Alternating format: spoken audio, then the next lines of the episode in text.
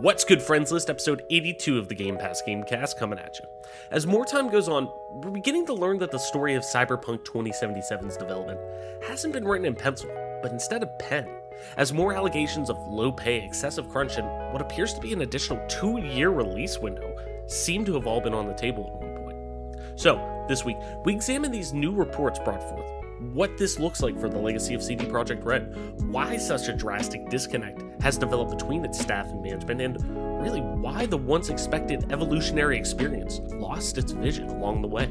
Also, a new Resident Evil showcase has been revealed, and with it comes some new details for not only the upcoming Resident Evil Village, but a few surprises as well. Missed out on the announcements?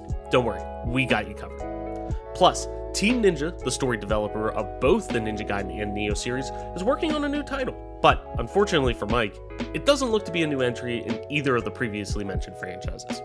With that being the case, then what are they working on? What does the next step in development for Team Ninja look like? All of this and much more on the newest jam packed episode of the Game Pass Gamecast. now the fun begins.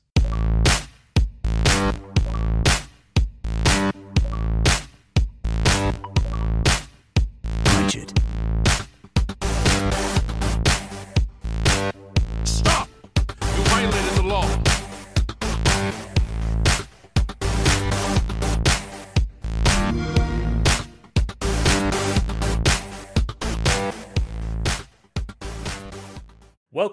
To another episode of the Game Pass Gamecast, your weekly go-to podcast for all things Xbox, Xbox Game Pass, and PC gaming, including news, rumors, and conversations around them damn good video games.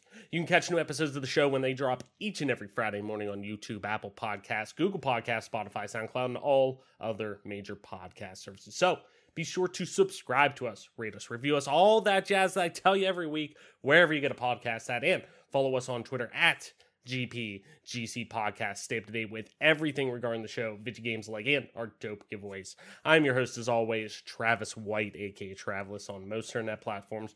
Joining me as always, my partner in crime, Mike Peepak. Mike, what's good? What's going on? And I want to save the whole deep run of it because that's one of our main topics of the show, but we're right off the heels of it, man. We're coming live literally right after it. How fucking hype are you for Resident Evil 8, man? I'm fucking jazzed. I'm like fucking ready to go. Like, is it May 7th? Like, let's fucking jump into it.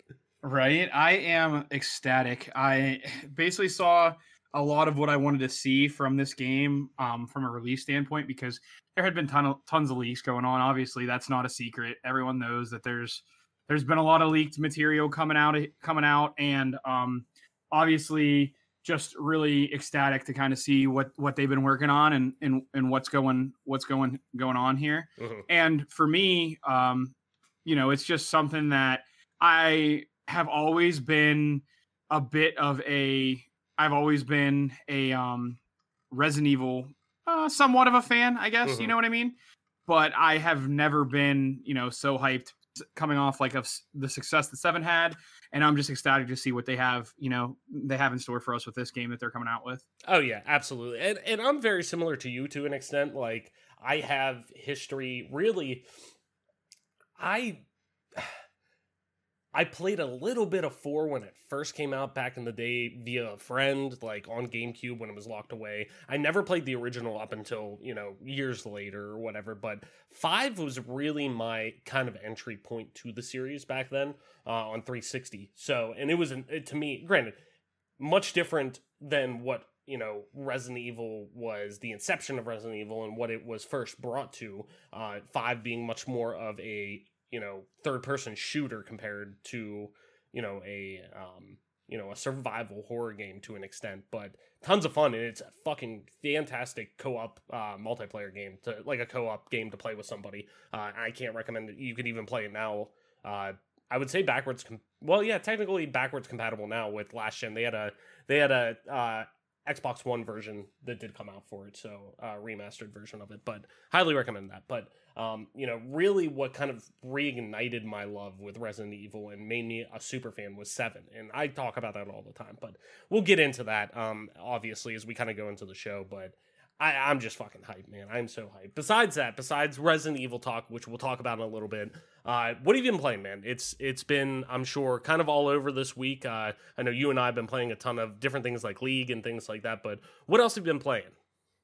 Um, yeah, for me, I've just been kind of sticking with the somewhat normal stuff, if you will. But uh the big noticeable like difference that I have been been mixing in there, uh, besides like phasmophobia and everything, I have like started to pick up just a game of chess, just from like a cons- just like uh uh like a level of just a beginner, not someone who's taking it super serious, just someone who is genuinely interested in the game. And this isn't coming off the heels of like watching the Queen's Gambit because I watched that a long time ago. Mhm. It's just a genuine thing of like being interested in the game and enjoying it. Mhm. So that's something that I've been doing. That's that's not quite a video game, a video game per se.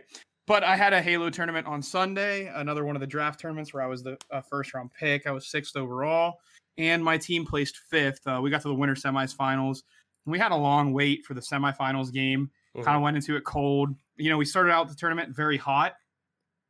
And what happened was is we wound up going like ice cold because we had sat for so long, and also, um, you know, then to the losers bracket we were waiting even longer and uh, or almost even longer, and uh, you know, then we end up coming up short there. So obviously not the outcome we wanted, but you know, sixth place, nothing to really be super distraught over because it, Mhm. it, you know, it is you know somewhat successful. Um, but obviously would have just liked to have a little bit more success than than what we had there. hmm No, definitely, and uh, but at least at the end of the day, we're seeing more and more of these grassroots programs, you know, come up. And I know you kind of rave of, you know, Penn Halo in general, uh, at least on a local standpoint or a regional standpoint, I guess you could say, um, you know, as being, you know, such a kind of beacon of, I don't want to say positivity, but like this place that, you know, is being this beacon of grassroots movements for the game, for the platform of MCC and really Halo in general. Um, you know, while there are so many, you know, you look at CS and you look at all these other competitive first person shooters, and there's so many different avenues where, you know, Halo has, you know, HCS, but outside of that, it's much more grassroots that you find um, with it right now, just because of, you know, the level of interest and whatnot that the game kind of has right now compared to a lot of bigger titles. Um, but, you know, hopefully that's obviously you know, knock on wood, that changes as we get later into this year and Infinite comes out, and you know, hopefully people gel with it and connect with it, and we see similar success, you know, with the first person shooter, spec- especially it being you know free to play, as we kind of talked about, you know, previously so many other times. Um, but but that's great. But that's great on my end. Um, like I kind of talked about last week, I've been trying to learn the league. You and I have been playing. Adam's been playing. Um, uh, kind of here and there. I also started up a new save on Fallout New Vegas. I haven't played that, and I think it's literally because Adam's been like balls deep into it, and it's one of those he's talked about a few times. I'm like, man, you know what? I'm kind of getting that Fallout itch. Like, I I played four a couple of months ago. Yet again, I mean, I've played through that game multiple times at this point, but um, you know. It, four is it, it's just more three only a little more dumbed down as we kind of talked about before but you know uh, Fallout New Vegas really scratches that specific RPG itch that so many other first person RPGs really seem to miss the mark. And we're talking 10 plus years later now that it's it's still so many things that, you know, Obsidian just fucking knocked it out of the park with that game from a storytelling standpoint, from an immersion standpoint, from just really hitting what Fallout is. And the big thing that I always thought Bethesda doesn't, and, and I like Bethesda Fallout games, don't get me wrong, but the thing that I always think really Bethesda misses when it comes to how their interpretation of Fallout is, that I think Obsidian and obviously Interplay beforehand got right, was that Bethesda focuses too much on the absolute apocalypse per, uh, portion of Fallout where they're more worried about and it's very evident within you know fallout 4 where you know you're picking yourself up you know right off it feels much more we're more worried about oh this world has gone to shit.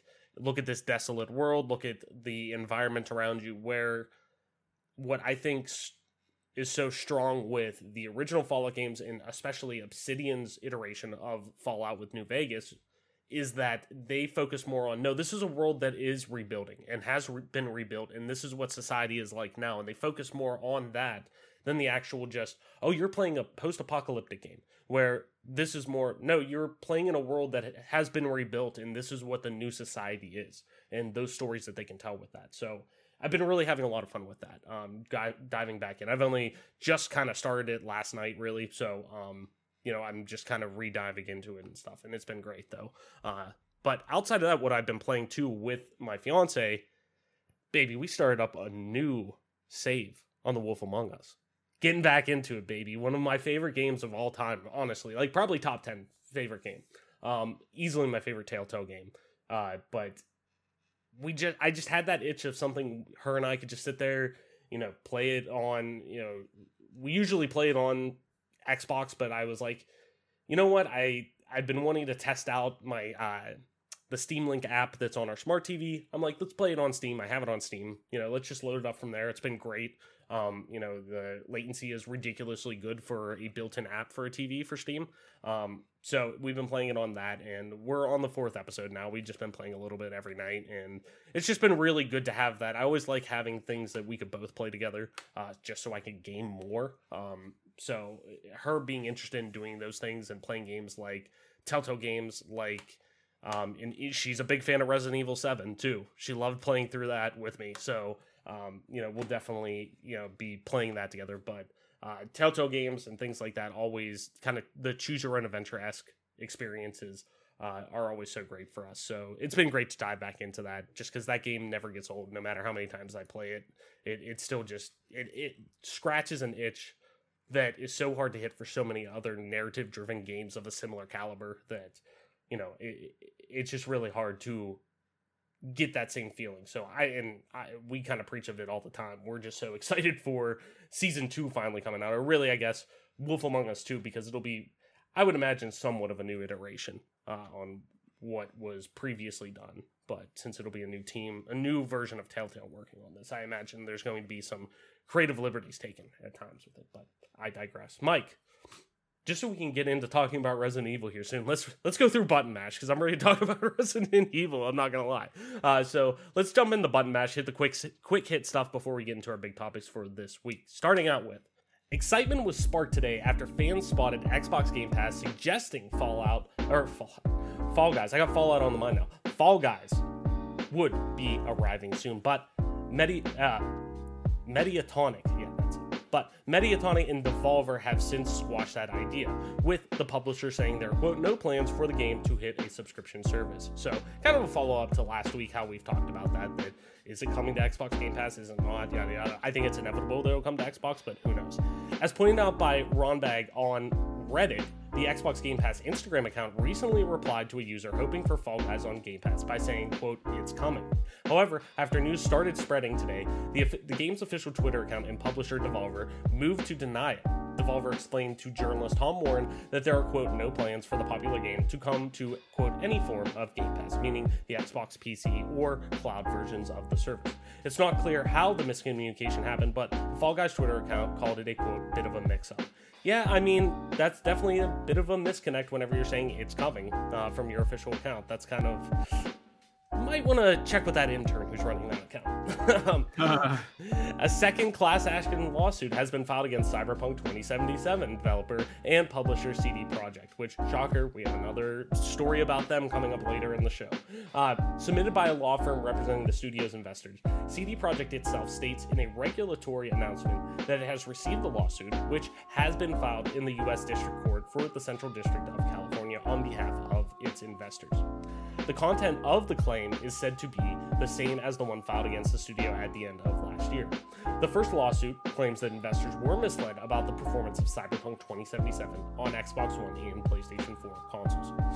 Tom Clancy's Rainbow Six Quarantine will not be released on March 21st, despite Ubisoft's own Connect service listing that as its release date, which is a very specific date to be like, oh no, that's not when it's coming out. It's like, yeah, usually when it's a placeholder, it's like December 31st, 2021 or whatever, you know, but I digress. Fans noticed that the Ubisoft Connect website had begun listing the game for PS4, Xbox One, and PC release on March 21st, 2021. However, a Ubisoft spokesperson confirmed to IGN that this date is incorrect. It's not clear how the or what has caused the Rainbow Six Quarantine is currently slated only for release in Ubisoft's 2021-22 financial year, which stems from April 1st, 2021 to March 31st, 2022 after being formally delayed along with Far Cry 6 in October last year. Some have taken or some had taken Ubisoft's Connect date to mean that the game's release had been quietly pushed forward, but sadly it's not been true. An artist that has worked on Elden Ring, which is the new game from FromSoftware that's coming up, teaser or on the teaser trailer for Elden Ring had posted concept art made for it and made it very clear that he has no intimate knowledge of the game. Of course, this being Elden, Elden Ring, the community has gone wild with delight nonetheless. It's been genuinely loved. Posted on an Art ArtStation account, Gabriel Bjork St- Storm, there we go, hopefully I didn't butcher that too bad, showed off several concept pieces along with the observation about why they weren't eventually used in the game's E3 announcement trailer.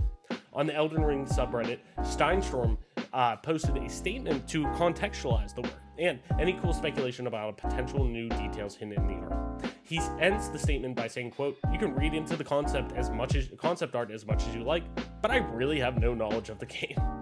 And finally, Mike, Bungie has announced that it will close its Halo archives in February. Pour one out, which means we will, or which will mean player stats, screenshots, and files from the developers' Halo games will be gone forever.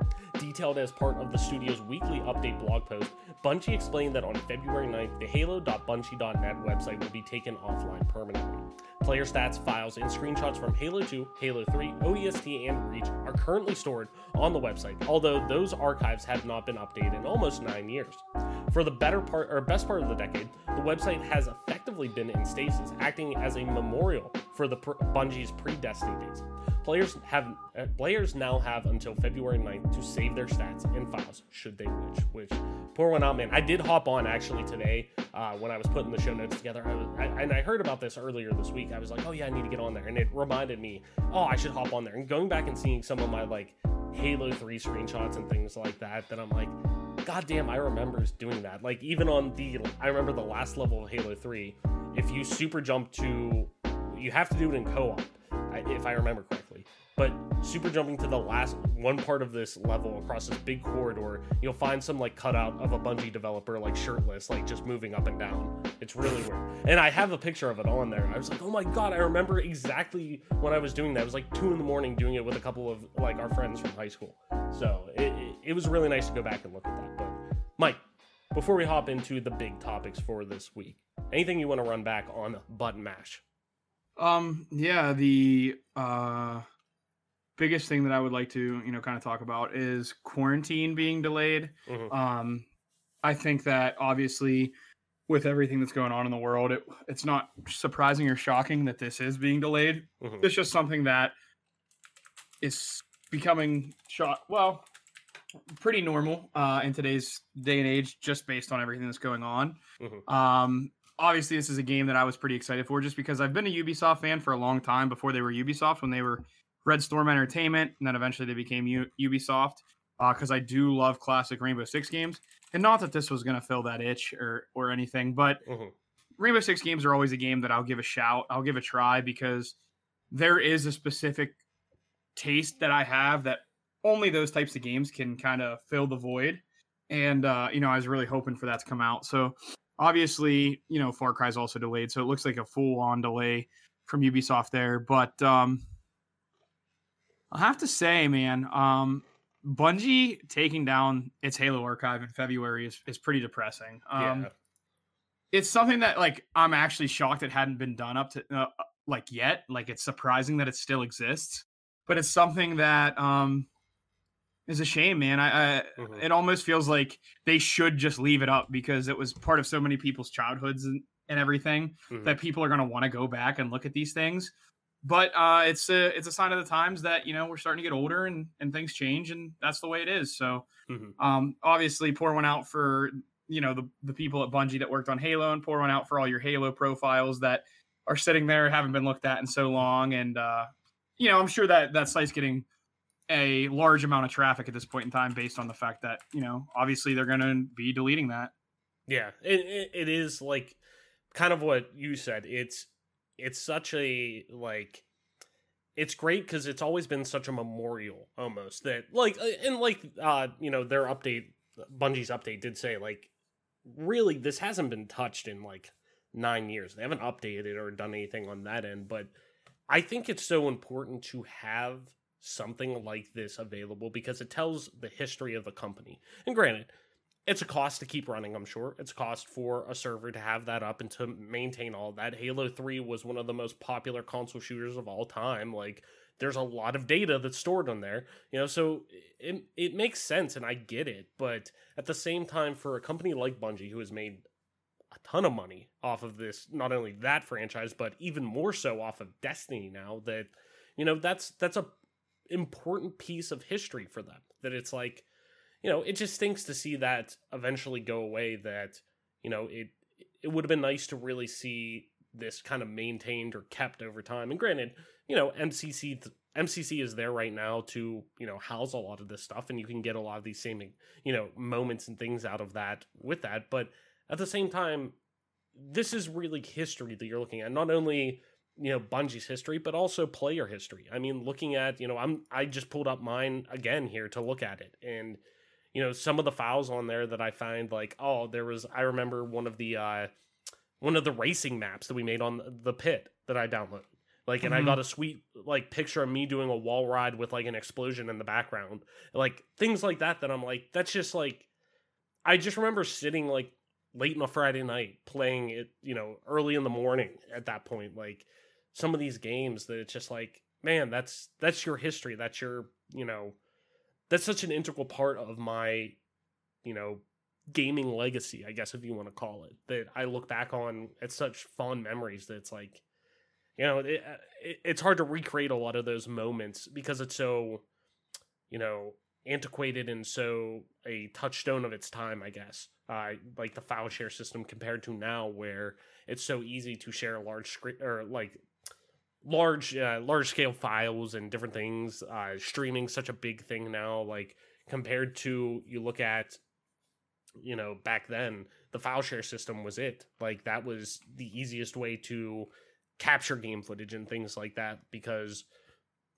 you know capture cards were such a taboo thing even back then for at a consumer level that it's like now everybody and their brother has an elgato for the most part you know who streams or does anything so it's just such a, a product of its time but it's so to me so integral and so important to just the just the history of not only Bungie but you know our generation of gaming for the most part and online gaming in general. It's such a you know big portion of what made console you know online console gaming so just impactful. So pour one out, man. Pour one out for Bungie. Pour one out for you know what they built with Halo, and really this being that last pillar of you know their legacy of Halo, kind of closing the door on. So it's sad, but at the end of the day, it is what it is, you know. But Mike, let's change the tune a little bit. Let's let's be a little more positive. Let's fucking talk about Resident Evil, man. I'm fucking hyped. Let's get into it. So, if you weren't in tune with it today, we're recording on Thursday, the 21st of January. There was a Resident Evil showcase, a la like Nintendo Direct X S thing that you know, hey, we're gonna give you you know new info on Resident Evil 8 Village and you know some other projects that we're working on. Uh, you know, and a lot of people thought, hey, is this where we're gonna see you know the rumored Resident Evil 4 remake that you know it's clear they're working on, um, but you know, uh, unfortunately, we didn't see that, but we got a lot of cool stuff. So let's dive into it. Firstly, kicking off with obviously, we got a release date. Resident Evil Village release date revealed in new trailer. This comes from Tyler Fisher over on comicbook.com. As always, link in the description. Today, Capcom finally revealed Resident Evil Village 8 or Resident Evil 8 Village's release date. More specifically, today Capcom revealed that the next mainline installment in Resident Evil will be released on PS5, PS4, Xbox One, Xbox Series X, Xbox Series S, and PC. That's a fucking mouthful on May 7th, 2021, which is a little bit later than I expected. So it's going to be a long wait. I'm not going to lie. I digress. To accompany this an- announcement, Capcom also revealed a brand new trailer of the game, showing off its survival horror gameplay alongside previewing its story, characters, and more. Releasing when it is, Resident Evil Village looks poised to be one of the biggest games of 2021. And as Capcom has noted, it's a great jumping in point for newcomers. However, it is directly connected to Resident Evil 7. Not only is it set a few years after the events of Resident Evil 7, but it has the same pro- protagonist, Ethan Winters. Quote, experience several horror like never before, uh, experience survival horror, I'm sorry, like never before in the eighth major installment in the story Resident Evil franchise, Resident Evil Village.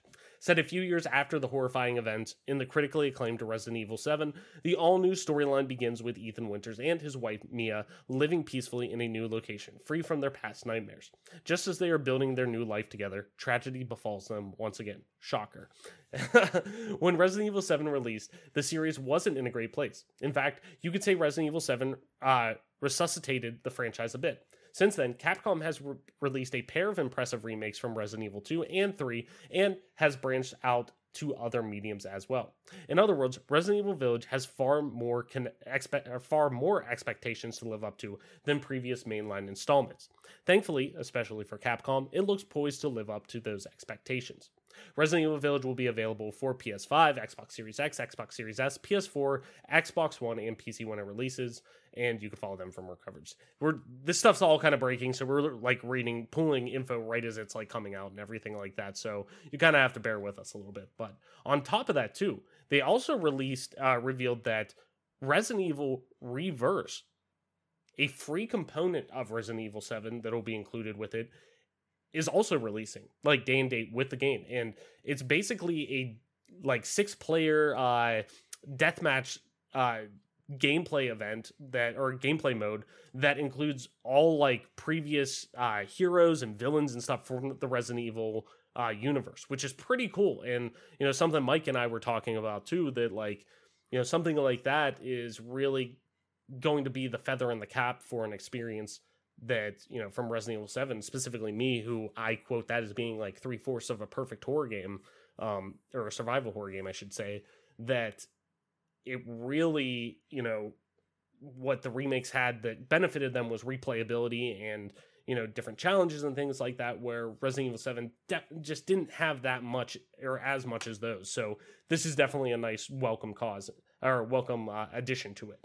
Uh, and then additionally, too um, which is kind of cool. I have a bunch of friends who still play Division.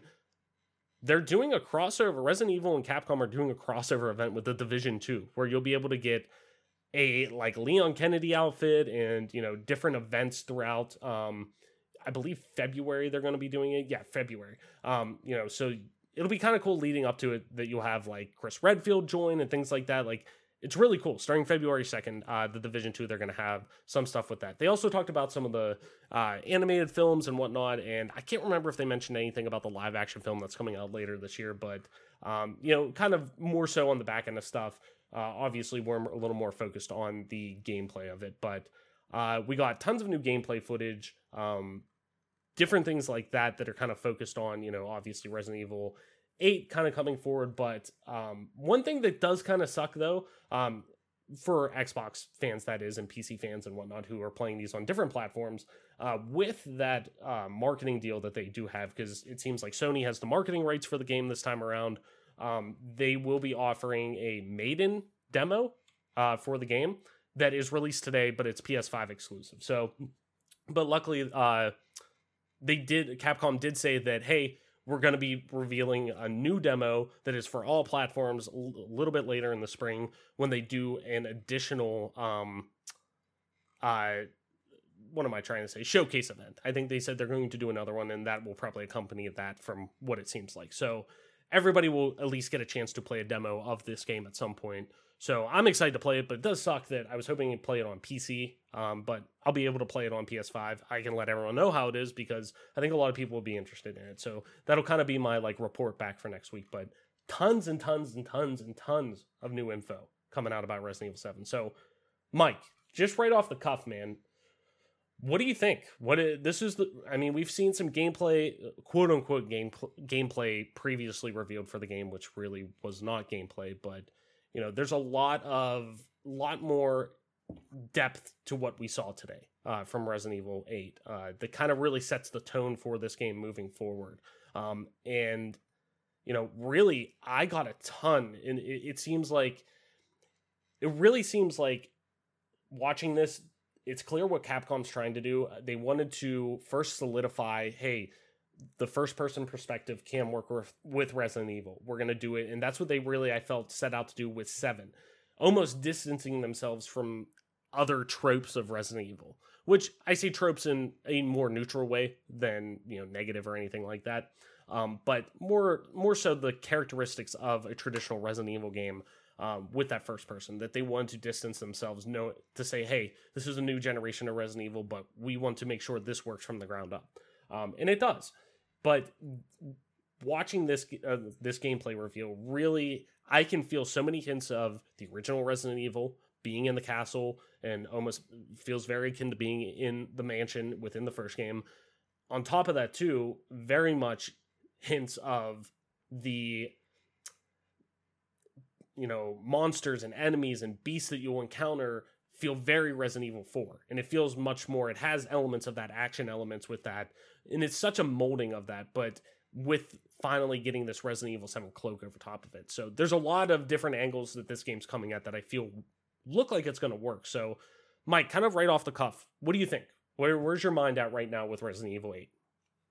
Um, yeah, I saw a lot of good things that I was really excited to see with this release or, uh, you know, this official release because there has been leaks and things of that nature that people have been talking about for a while. Mm-hmm. So it's nice to finally get some official word on this. And um, you know, the biggest thing I noticed about it, you know, obviously there's a lot there can be a lot of speculation about, you know, what does this mean for 8? Uh, the release was pretty, you know, it covered quite a bit of information, but also could have left some things up to the imagination. I think the biggest thing that that we're looking at is like the for the 25th anniversary of Resident Evil, it's really nice that they're going to provide us with the free multiplayer game. Mm-hmm. Now, um, you know, if, if if you are looking at from the outside in and you're like, why are, are they developing a multiplayer game when if, when they're focused on single players primarily? And this is a this is a situation where they are actually outsourcing the entire multiplayer game to a different uh, studio, so it shouldn't take anything away from their first, you know, their first uh, their work on the uh, first person story mode and everything of that nature. So that's pretty big. Mm-hmm. And again, the multiplayer looks like it's going to be pretty casual. So uh, not too much out of the realm of expectation there uh, mm-hmm. for sure. But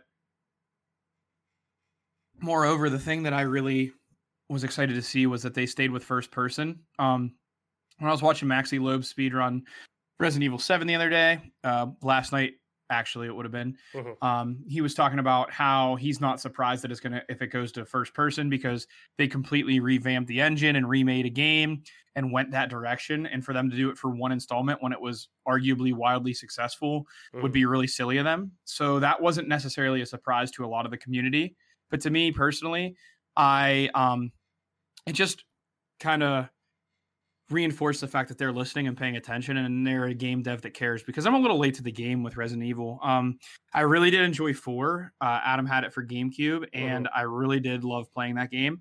And then five was just one that was not something that I enjoyed all that much, to be honest. Mm-hmm. And I didn't touch it again until Resident Evil 7. And, you know, obviously it was incredible. Uh, I loved that experience so much. Um, uh, in fact, like I'm actually probably gonna pick up Resident Evil Seven like maybe tonight and install it and play it because I'm looking forward to it that much. But I think basically it's still we, on Game Pass for PC. I I think maybe it might be, and and that would be I. It's something that I would even I wouldn't even hate to invest in because it's that good type of thing. Oh well, yeah. I was gonna say I picked it up on Steam. Like, granted, I played it on console. I own it on console, but I played replayed it over the summer, picking it up during a Steam sale, and like playing it on PC just feels so goddamn good. Like playing it compared to like you know console, obviously, you know it's going to be a much different version when you like just indifference between PC and whatnot within a first person, but it just feels so fucking good with having that high, you know, have playing like you would be playing on a high refresh monitor and things like that. Like it just it feels so goddamn good. So if you can play it on PC, I'm looking now to see if it still is on Game Pass for PC. But yeah, if you can't play it on play it on PC, man, it's for your Yeah. second time around. It is. Yeah, it is absolutely, on Game and I- Pass on PC. So there you go. and I want to play. I want to play the uh, more difficult game. So I think the first one I'll do.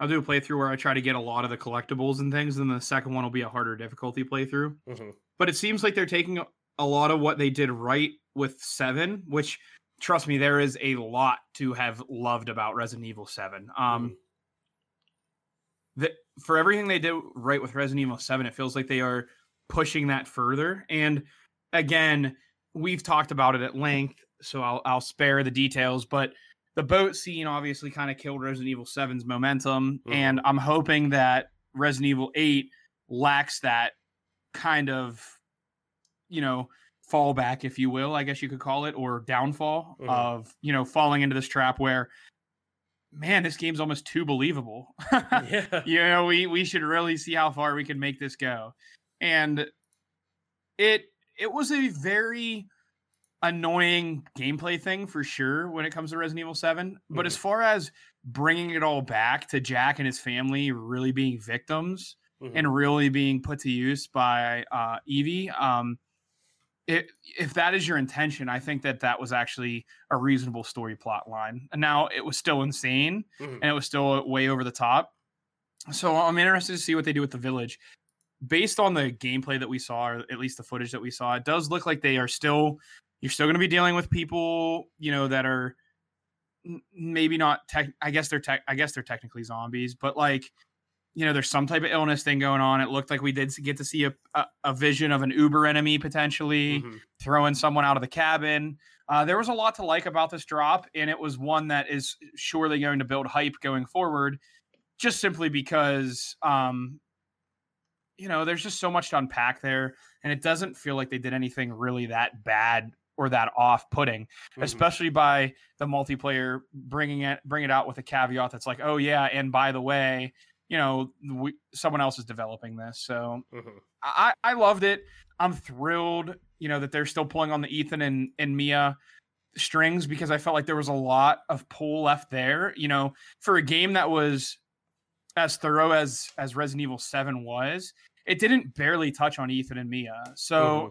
I think that they did a really good job kind of setting the scene for the next installment, which after Resident Evil 7, you almost anyone with with like two brain cells rubbed together would have known like obviously there's more to come type of thing Mhm. but it's just nice that you know it's actually coming coming to life and, and we're gonna see that you know what i mean hmm No, definitely. And that was one of the things I really did like about Resident Evil 7 that I'm so glad that, you know, starting out, it wasn't like it was a new protagonist. I was happy we went with Ethan compared to, you know, and of course, I mean, the this isn't spoiling anything with Resident Evil 7 by any means because they fucking show it, uh, you know, at, uh, within the trailers and whatnot, but that you know Chris Redfield is involved. He's he's Mhm. part of Resident Evil Seven, but not till the end. And of course, they do have those callbacks and things like that to show that hey, this is within that universe and whatnot. But you know, it's it it was it felt so refreshing going into that game, not worrying about hey, I have to worry about you know six games worth of backstory of all these characters. We're talking Chris Redfield, you know, Jill Valentine, uh, you know, Claire Redfield, Leon Kennedy, like so many characters which I love and don't get me wrong, I really do adore in that universe, but it's daunting. And it's daunting for a lot of people to, you know, jump into a series that has that many entries into it. It almost has that Final Fantasy feel of it where granted, they're not all, you know, they're not all necessarily linear and it's more anthology to an extent, but the first couple games are and it it does play into that. And you know, so it's it's it's tough to it's daunting for new players, which they obviously clearly focused Resident Evil 7 on, being, hey, this is that this is that jumping in point for you. If you've never played a Resident Evil game, cool, here you go. You're you can jump in with this and you'll have no problem keeping up with it. Um, which I think was great. So, you know, um, you know, it, it's really really a strong point of the series right now, if you ask me. I'm happy to see that kind of carry over into Resident Evil 8. Um, we'll see to what extent, because obviously, I think you do still need to play the first game to know what the fuck's going on. Um, or I should say, Resident Evil 7 to know what's going on. Um, especially with how they're pushing during the stream. They talked about, oh, or the showcase, oh, here, you could buy the complete version, which includes Resident Evil 7. So you're caught up. So clearly, like, they are going to be basing that off of considering they're using Ethan Winters again and Mia and Chris Redfield. So, like, you know, I wouldn't be shocked at the end of this game if fucking Jill Valentine shows up, you know, or Claire or Leon or something, or we get some kind of hint, especially too the fact that the merchant from Resident Evil 4 is in this game. So, like, or at least a incarnation of him who knows how that plays out. But um, you know, so we'll definitely see obviously how that all kind of works together at the end of it. But I'm really excited for it. I'm really, really, really looking forward to seeing what Capcom does with this game because there is really there's not a lot riding on it. I don't want to say, oh, there's a lot riding on this, but this could be that game that finally cements Resident Evil as this and it has been this premier franchise for a long time, but this franchise that is going to have the it's able to carry the weight moving forward in a way that you know Assassin's Creed for a while couldn't. You know, it, it's it's not that we don't have to worry about that. Oh, it was a flash in the pan type of thing. Oh, the first person perspective was a gimmick. It's it's not going to last long term. They're going to go right back to the well. But I think Resident Evil, and we've kind of talked about it before, it has enough bandwidth within that franchise to do multiple entries in terms of styles of play. Um, and and that kind of falls into you know us talking about uh, the multiplayer uh, Re:Verse that's coming with this game. That you know you could have so many different avenues for Resident Evil right now. You could have the first person perspective that's new to the mainline entries. You can have the remakes that have the over the shoulder third person perspective. Um, I wouldn't be shocked if by the end of this year, since we're dealing with the uh, 25th anniversary of this series that hey we get a fixed camera resident evil game akin to resident evil 1 and 2 the original uh, resident evil entries where there was a fixed camera. Like i wouldn't be shocked if we go down that you know rabbit hole and by the end of this year we get something like that. Um, you know i there's so many i think there's so much breath with this franchise that you can go in so many different avenues for it um, you know and this being the third or the 25th anniversary like I wouldn't be shocked if we see a lot of that, and we I wouldn't be shocked if we see that on full parade today. But, um, but outside of that, Mike, you know, talking about uh the multiplayer component, Re:Verse. I keep wanting to call it revive for some reason, but you know, what do you want out of something like this? Like, I'm sure this is something that, like most multiplayer components of games that are primarily single player experiences it's a cool throw in. It's a cool, you know, hey, we're going to get to play this, you know, for a couple nights or whatever. But, you know, what is something with this game that could be, you know, obviously I think we're going to go to Left 4 Dead first, you know, when it comes to a zombie killing experience or whatever. But, you know, what can something like this do to make this a game that, you know, hey, let's throw this in our stable of games that we're going to end up playing when we get everyone together. Because um, there, it seems like there's going to be PVE elements on top of PvP. Um, you know, so it seems like this is more multi-layered than before. So, you know, what to you does this kind of experience need to do to actually be a hit and not just be kind of a throw-in gimmick or anything like that? Uh, I think you just need to create an experience for people that even those who might not be as skilled as the next player mm-hmm. can enjoy. So creating an experience that players who might not be as skilled or gifted at shooters can enjoy just as much as people who are at who are really good at shooters.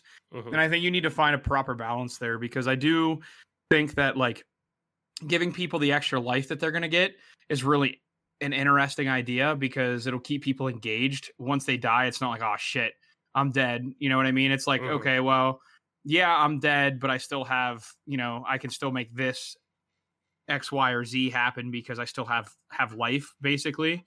So I do think that that's going to be something that you know, looking at this is going to give it some life or some, you know, extended semblance of that. Mhm. And I think, you know, it's going to be very appealing to pretty much all RE fans that you're going to be able to play all these legendary, um, all these legendary characters that have existed in the realm of the game for as long as they have. So I'm really pumped for the multiplayer experience. I don't know exactly what what to think of it at the time at this current point in time because you know there is going to be all kinds of things going on with it. Um I will say it does kind of feel like you know just seeing clips of it, seeing the maps. It Mhm. feels like they obviously are aware that they have had a lot of success with the remakes and it feels like they are trying to monetize that. And there's nothing necessarily wrong about that. Mhm. um you know to to any stretch of the imagination. It's just something that we'll look back on and say you know wow they really either a they really missed the ball with this one or b they really hit this one out of the park. And there's really no in between. So i am it is curious that we're going to see like you know i'm curious to see where it goes from there and what the reception of it is because there is a beta that you can opt into Mhm. and i think that's going to be something that i want to get involved with obviously we didn't get picked for the Back 4 Blood for whatever reason Mhm. but I'm really excited to see if maybe I can get my hands on that beta because I am curious to see what they're going to do exactly with it because they did give you a kind of a good experience or a good explanation, I suppose. But until you actually get to play it and you know actually experience it, uh, there's not you know nothing set in stone yet for that. hmm Yeah. Oh, definitely. Um, but yeah, I just don't really know. I don't really know what to make of it all because there was a lot to take in with this release, if you will. And I feel like they did a very good job at covering a lot of things. But I do feel like ultimately they might have missed some things in particular, like some explanations. But of course, they don't want to give away the whole farm like right off the bat. You know what I mean? hmm No, definitely, and you know, it seems like it's it's going to be almost. I think most people what they want is a Resident Evil Outbreak experience, which was like a game from the PS2 era that was surprisingly online on PS2, and a lot of people loved. Not a lot of people played. So a lot of people want something like that. That I think a lot of players were hoping that Rev- uh, Resident Evil Resistance, the multiplayer component of Resident Evil 3 remake.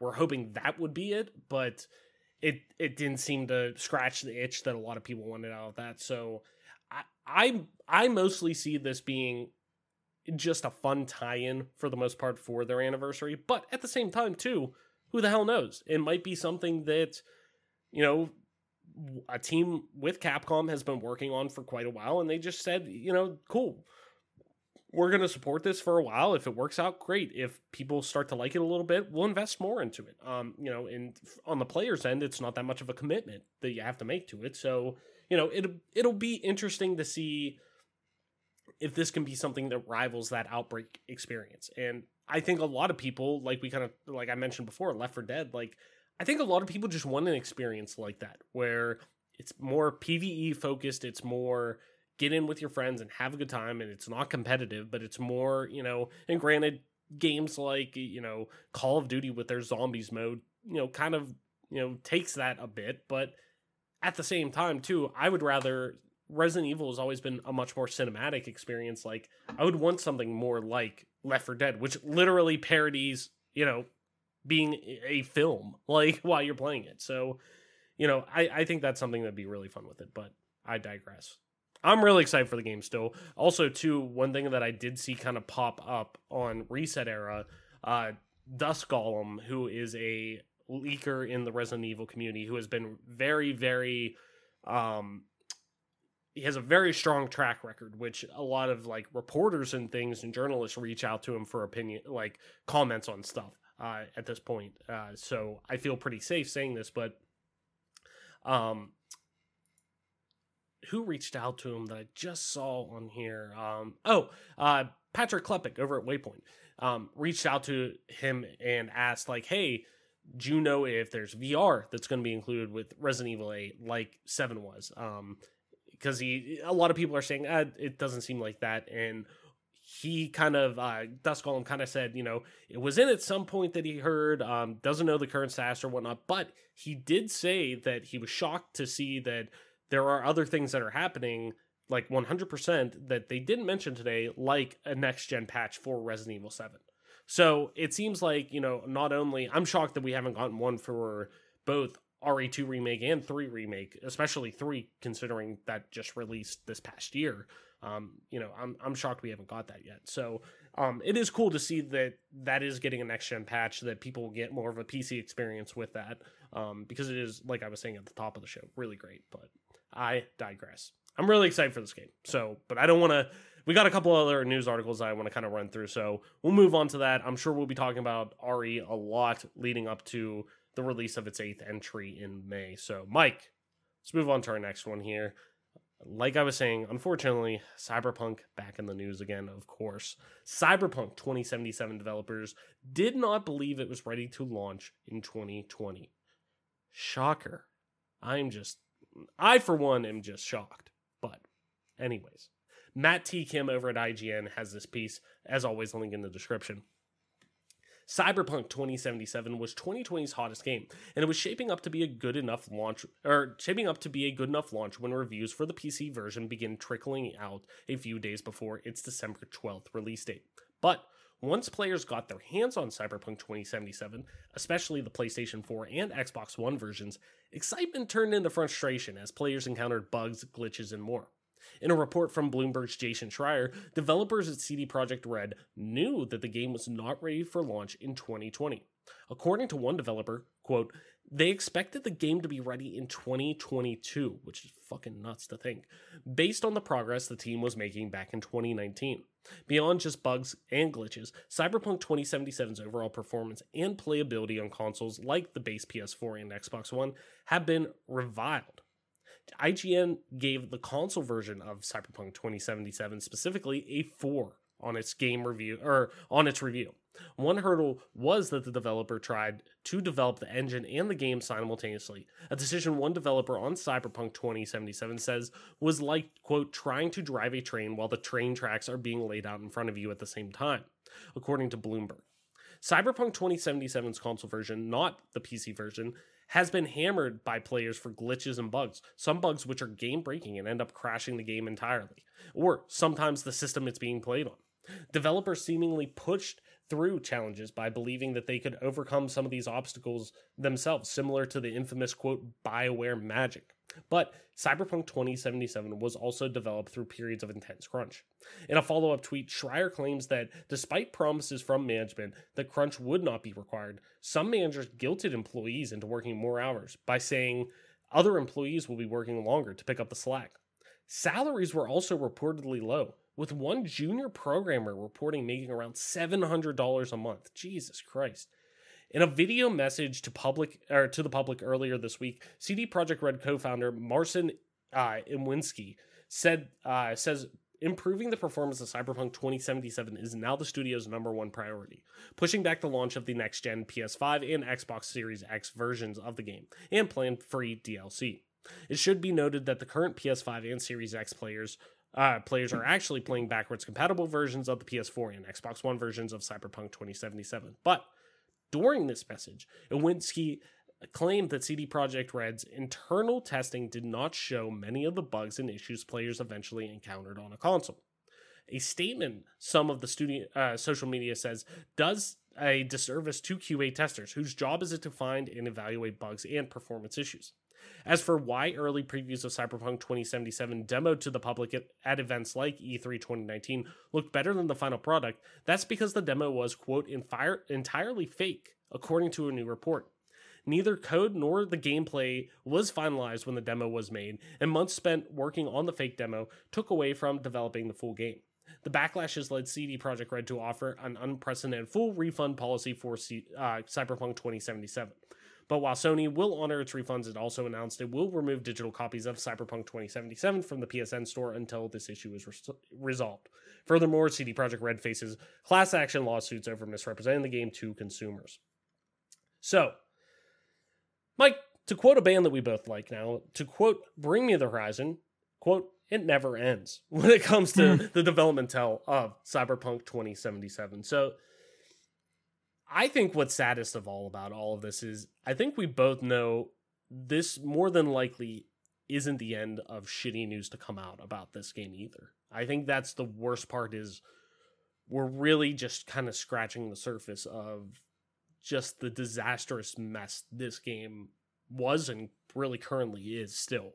Um, you know, and the more we learn about the making of this game, the clearer the financial decisions behind it come true, unfortunately. Um, and you could definitely tell once this team went public, or once this studio went public and was being publicly funded to a degree at least, a lot of money was being, you know, forced for them to do their actions. Um, you know, and really, if these remarks that supposed CD Projekt Red employees made anonymously are true, Mike, what does this really signal to the AAA games industry? You know, how does something like this happen when many are stating that a 2022 target date, as early as 2019, that this was said, seems to be the case? You know, while two years isn't an astronomical, you know, amount of time, it seems to align with what the final project could have needed to achieve the vision that this game originally had. That two years seems about right for this game to sit in the oven for a little bit. So, you know, what does this kind of say for the space that AAA gaming is in right now on this scale?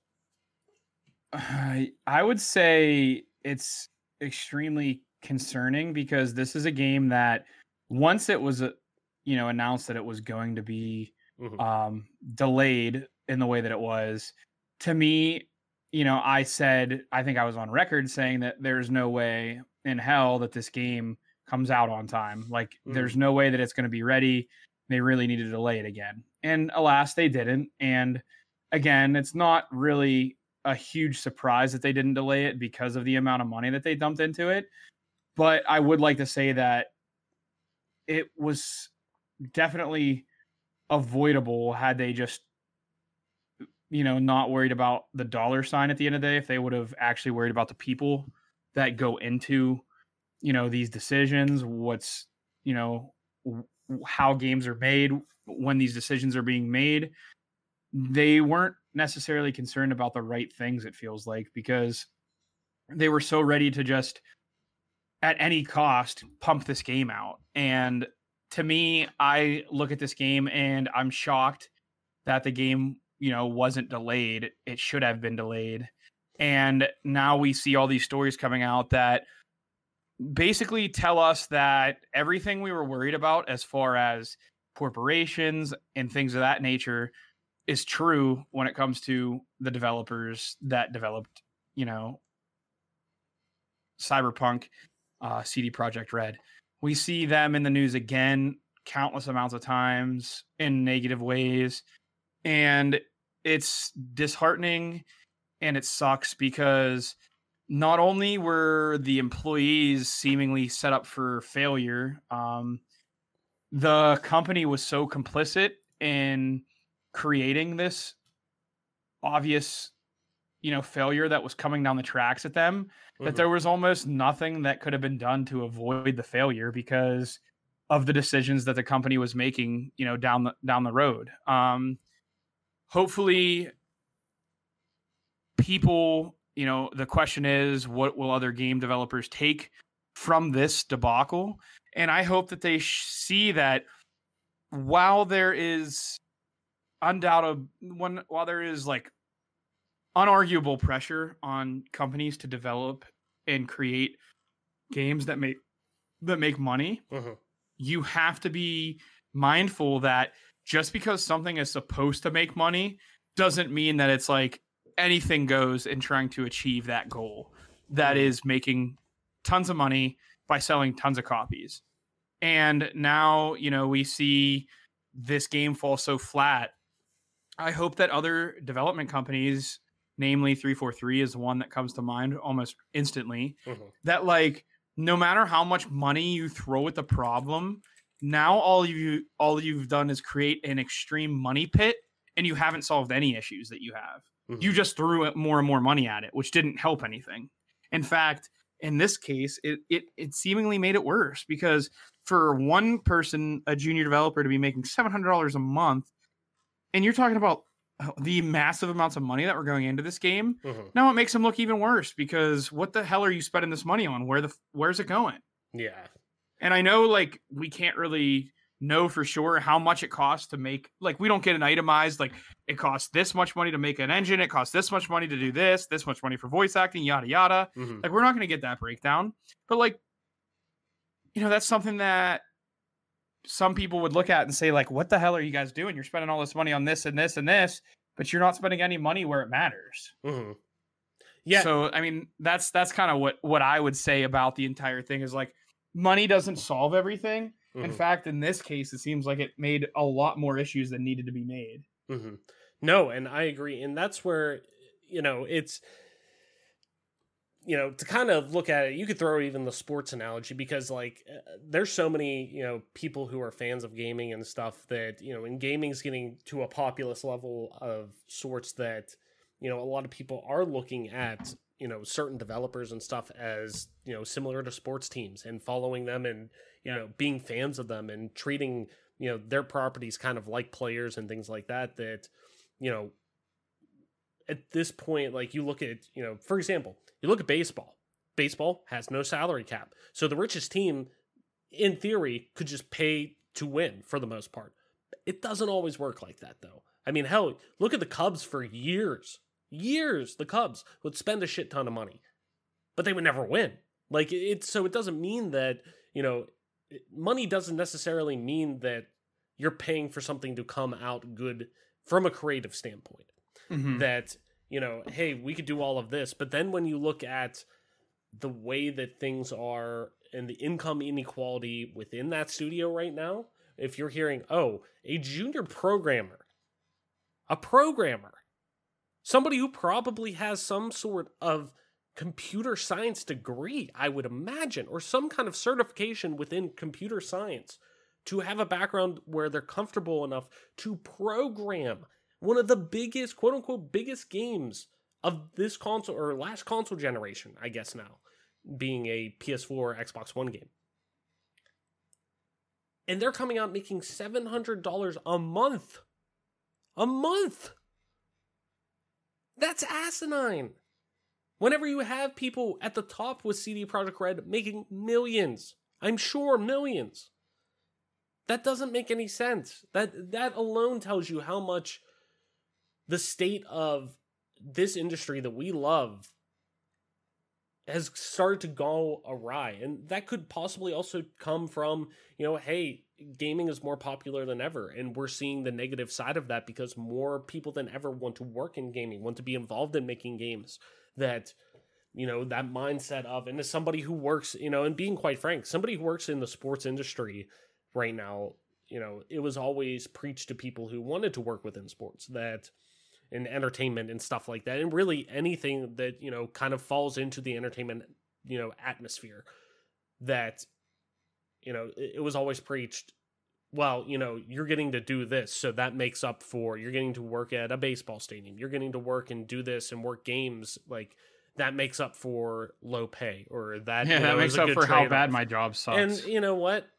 Fuck that. That is a job is a job is a job. You're there to do a duty. You're there to you're you're being you're there to be paid for doing a duty. And it doesn't matter. And that's not saying, hey, that's not me talking bad on my job or anything like that by no means. But like I tell, you know, a lot of I actually got to talk to a class of kids today uh, from my undergrad uh, the head of my undergrad program asked me to Zoom call with one of his classes. And what I talked to him about was like, you know, this this line of work burns you out.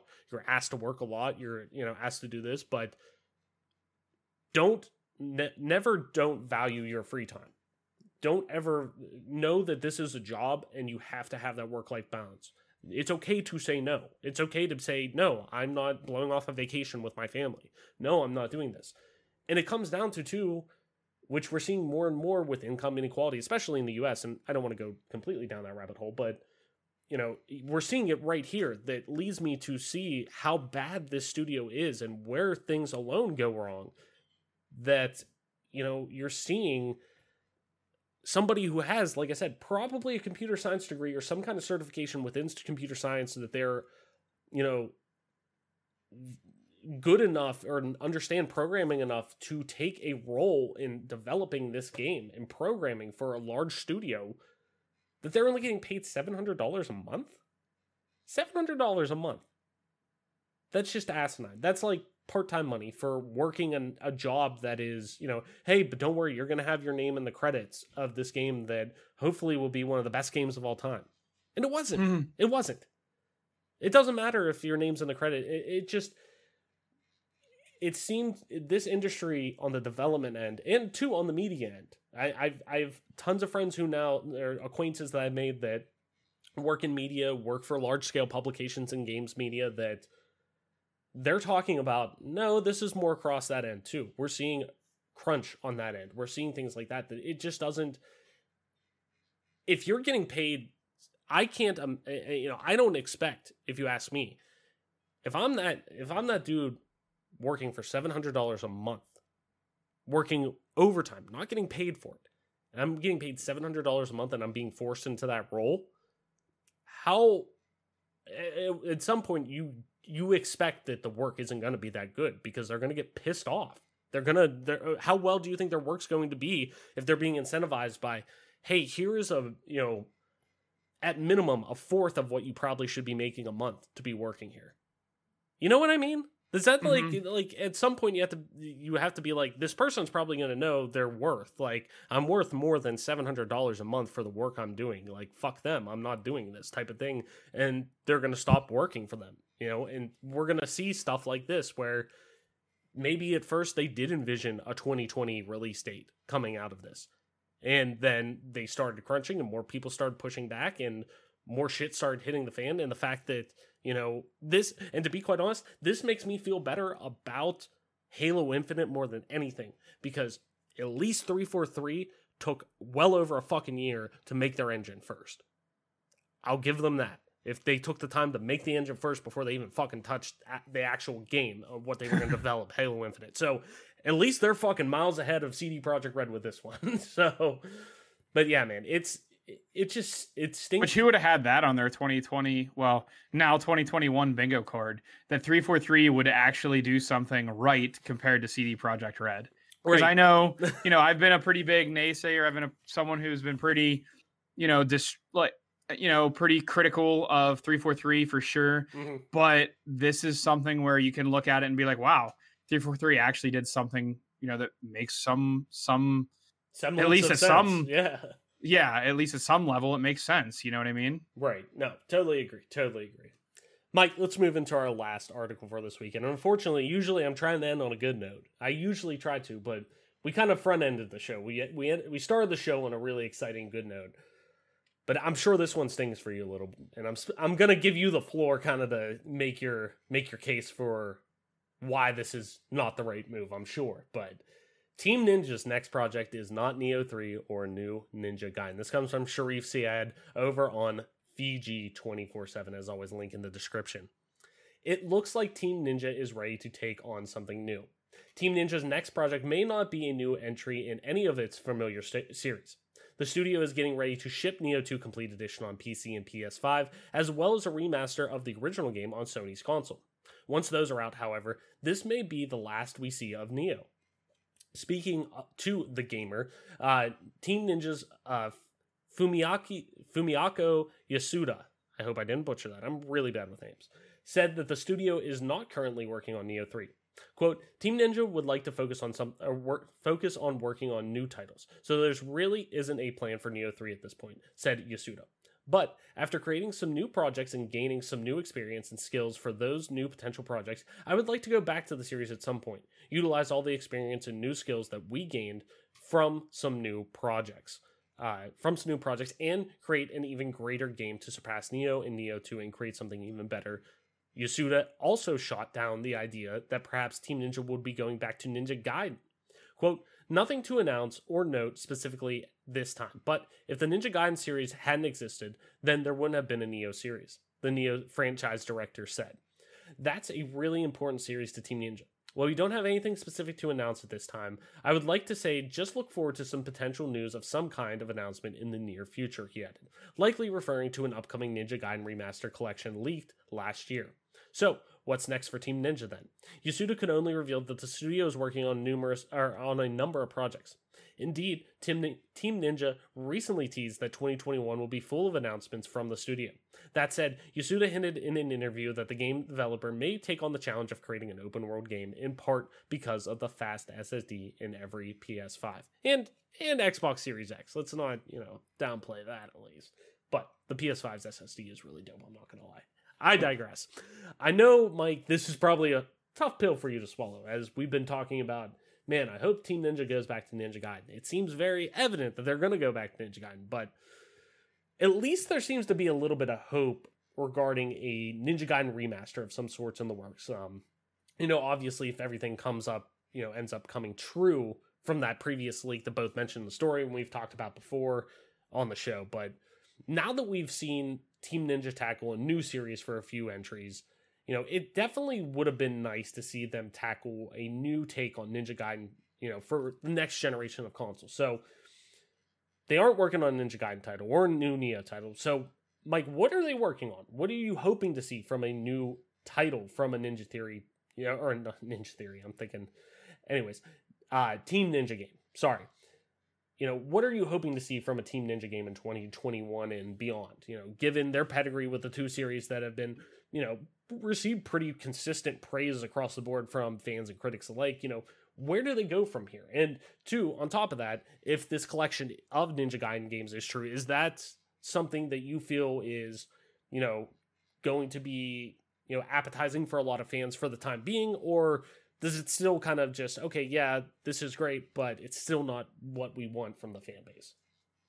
I mean, I don't want to try to speak, you know, on behalf of all of the Ninja Gaiden fans out there because I don't feel like that's fair for me to do personally. Mm-hmm. But you know, fuck it. I would I, I am going to speak on everyone's behalf because I I would say that without a doubt pretty much anyone that's a Ninja Gaiden fan at this point is going to be severely saddened by this news mm-hmm. because there were leaks coming out about oh they're making a new Ninja Gaiden game blah blah blah. Mm-hmm. Then obviously it comes to comes to light that that's not actually the case and um, obviously, being a fan, you want to play a new iteration of the game that you love so dearly. Like I love Ninja Gaiden, mm-hmm. and it sucks that you know they're not coming out with a new one.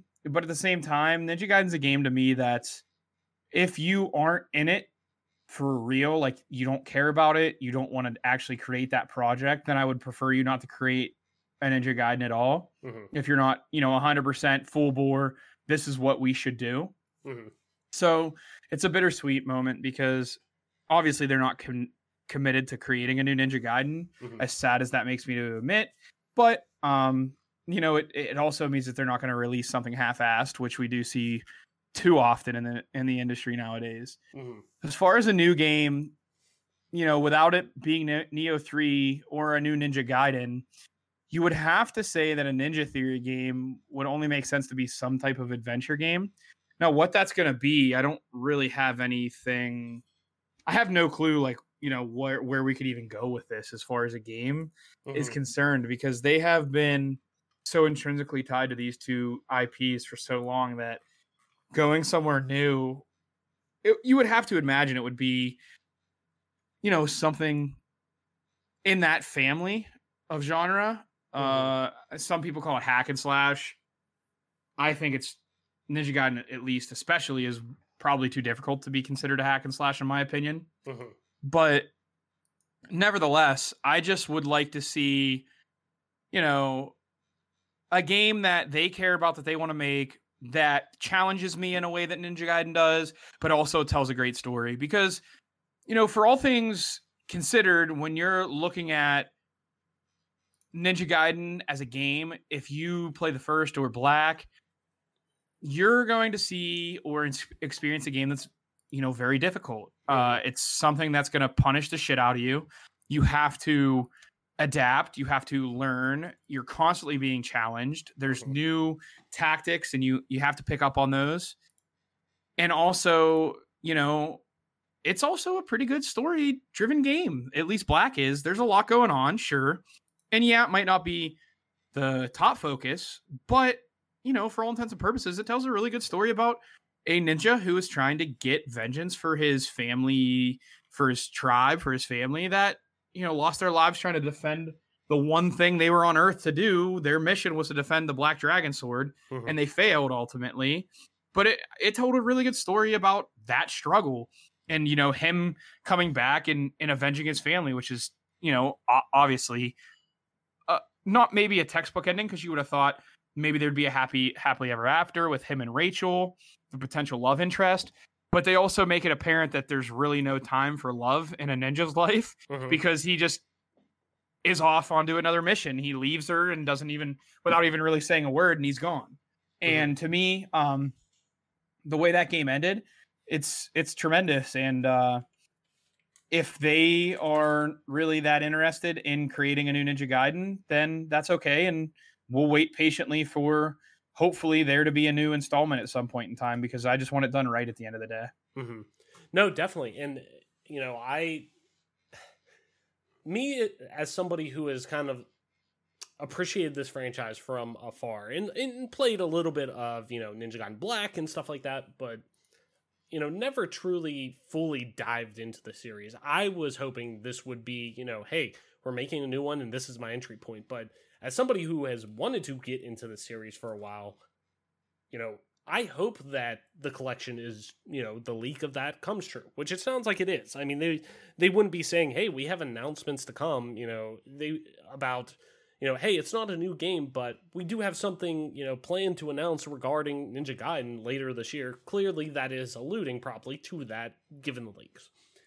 For me, I'm excited about that because that opens up the possibility of more players like me getting their hands on these games. Specifically, if this is, hey, which I doubt, I'm sure it's probably coming to Xbox One, PS4, you know, and PC too, but at least with backwards compatible, they'll be able to play it on the new consoles. But if this was, hey, this is coming out on PS5 and, you know, optimized for Series X um, or Series S, you, you get what I'm saying. But hey, this is a reason to pick up these consoles. This is, you know, hey, you just bought your new console. This is a good good game to buy. You're looking for stuff to buy for for this console to play on this console.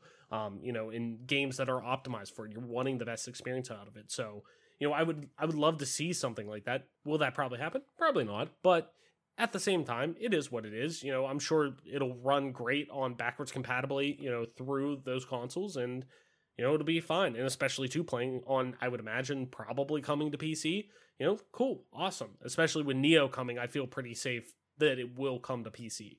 Um, but you know, it, I personally would like to see something like that because I want to get used to playing games of that caliber in terms of you know what need or like the skill gap or the skill level that comes with playing those games in terms of you know it's not it's it's hard it's punishing but it's not completely unfair. And you learn from you know each time you play it each time you you know lose or die you're it's almost that cuphead effect. It's almost that dark souls effect which i'm sure dark souls took a lot of influences from ninja gaiden and games akin to that that you know you're learning what certain bosses do what move sets they have what you know what phases they're in whenever they're attacking that you learn what you did wrong and only kind of learn from your mistakes and that leads to success. And i want to start playing more games like that that kind of push me to and challenge me to kind of overcome obstacles compared to necessarily just straight story driven games. Um you know and i've i've you know obviously played games like cuphead dark souls things like that but they've kind of taken a back seat for a lot of different games that i'm playing. But i would like to kind of get back in and try to you know play some of those games um and starting with potentially hopefully a ninja gaiden collection that we see coming out a remastered one but i digress so mike before we wrap up the show this week, send them to Party Chat. Which, if you're new to the show, that's when we propose a question at the end of each show every week that we just want to talk about. A discussion point could be as simple as what's your favorite story beat of game, what have you been playing during quarantine, or it could be a little more in depth as to why the negative stigma around gaming still exists and such. And after answering it ourselves, we'll kick it over to you to tweet your responses to the question over on our Twitter at GPGC Podcast, as well as our email. You can write in there too. And we'll read some of the responses the following week. Last week's question Do you see this console generation becoming the one that fully integrates Discord into the respective system's OS? And Hartman Play 852 over on Twitter said, If any console I expect to see see it with is Xbox, given how they update and refresh their OS and dashboard. Which that's a good point. I didn't really think of that. They do update that shit a lot and change it a lot. So I can see that happening. This week's question, Mike, for 2021, I want you to give me what is one thing that you don't that you wouldn't expect because right now we're we're in we keep talking about this fucking bingo card that nobody is expecting shit to get on i want you to give me one hey who was expecting that to be on the bingo card for 2021? Give me one of those examples that you're hoping to see in 2021. An off the wall thing that, you know what, that's crazy, but that's just crazy enough that it might happen. I want you to give me a prediction, one prediction for 2021 like that. In gaming, obviously. you know, I mean, maybe we could have, you know, hey, the zombie apocalypse is going to happen this year. And I'd be like, well, we are coming off of a pandemic. So, yeah, shit happens, I guess. I would like to see. I would, uh, you know, you're talking about what's going to be scratched off the bingo card, something out of out of nowhere that we're going to see. Mm-hmm. Um, let's see. I'm gonna go with it's something that's not going to happen. But That- hey, if it does, okay. but if it does, I'm just going to shrug and be like, "Thank God." it, it, for the first time, like uh, you know, there's been a, lo- a lot of negative stuff that have that has happened through 2020, and even 2021's off to kind of a rough start, especially for us here in the states. Mhm.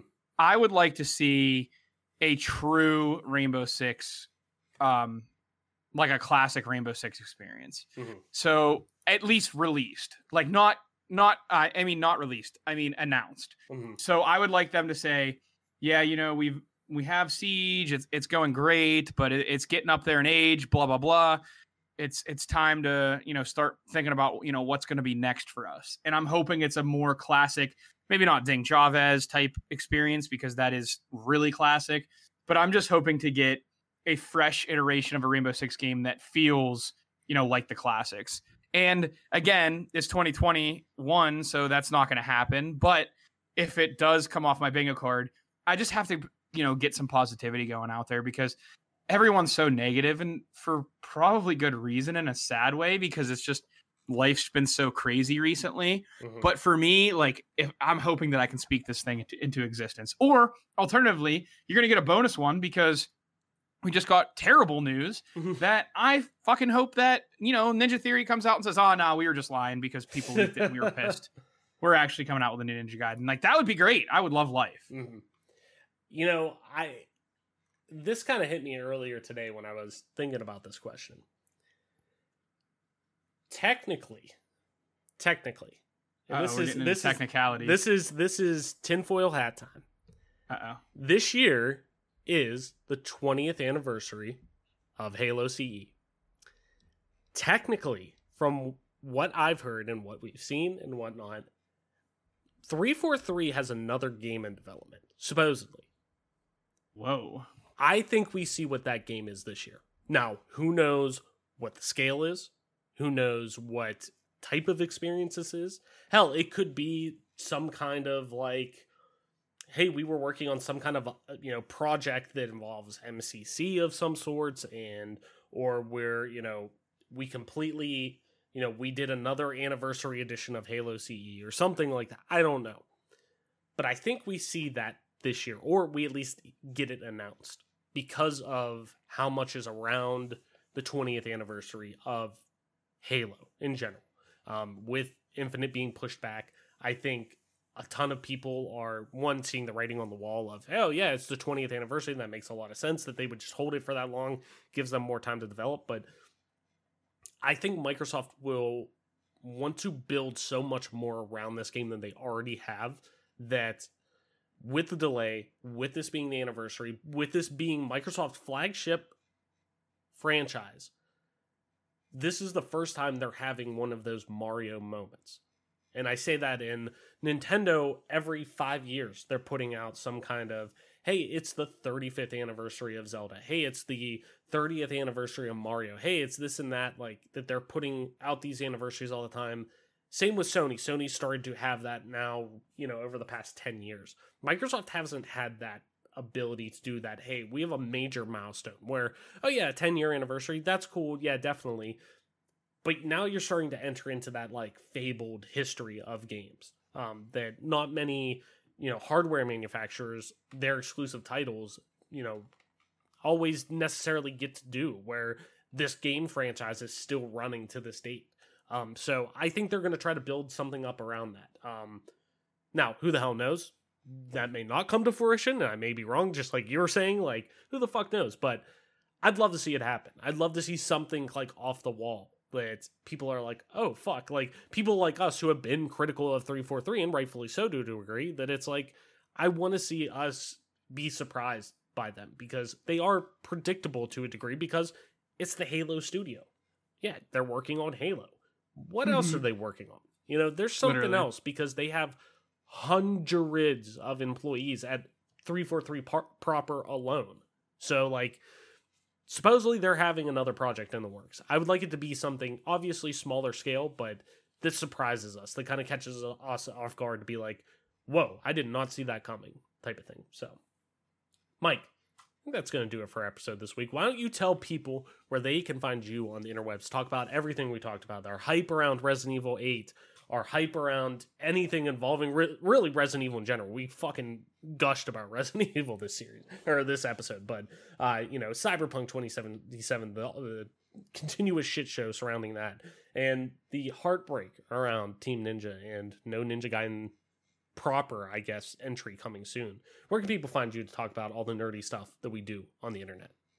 You can find me on Twitter at T O Y S X L D I E R. That's Toy Soldier, and the second O is an X. Or you can find me on Twitch at MP underscore Toy Soldier. Uh, feel free to stop in there at either one of those locations and let me know what you've been thinking about the show and what you think about the new microphone quality. Because I will say, uh, I'm hoping that it does make a you know a significant difference when it comes to the quality of the uh, recording. Mm-hmm. Oh, definitely. I thought it sounded great so far. I mean, I know this was your first time around, but doing it with the new microphone, but I thought the level sounded good, and this is obviously a little inside baseball or whatever that we're talking about, but fuck it. Uh, no, I thought it sounded good. I was really happy with the product that was put out, like this product that you're using now, because it's a Sennheiser, right? Uh, no, this is a Samson. It's oh, the G Tech. That's right. That's yep. right. I've heard good things about that, so and obviously, it sounds pretty good, but I digress. Anyways, I'm your host, as always, Travis White, aka Travless, on most internet platforms, including at Travless underscore on Twitter. That's T R A V L E S S underscore. You can also find me streaming time to time on twitch.tv slash Travless underscore, same as Twitter. And if you want to play some games with me, good old Vigi games, man, you can do so over on Xbox Live. Really, any platform is just regular Travless. That's T R A V L E S S, no underscore. And this, ladies and gentlemen, has been your newest episode of the Game Pass Gamecast, your weekly go to podcast for all things Xbox, Xbox Game Pass, and PC gaming, including news, rumors, and conversations around them. Damn good video games. You can catch new episodes of the show when they drop each and every Friday morning on YouTube, Apple Podcasts, Google Podcasts, Spotify, SoundCloud, and all other major podcast services. So be sure to subscribe to us, rate us, review us, all that jazz wherever you get a podcast at. And Follow us on Twitter at GPGC Podcast. Stay up to date with everything regarding the show, video games like and our dope giveaways. With that being said, it's going to do it for our episode this week, Mike. Thank you, everyone, so much for listening, sharing, and being a part of our growing community. Game on, wash your hands, listen to the doctors. Black Lives Matter, and we will see you next week.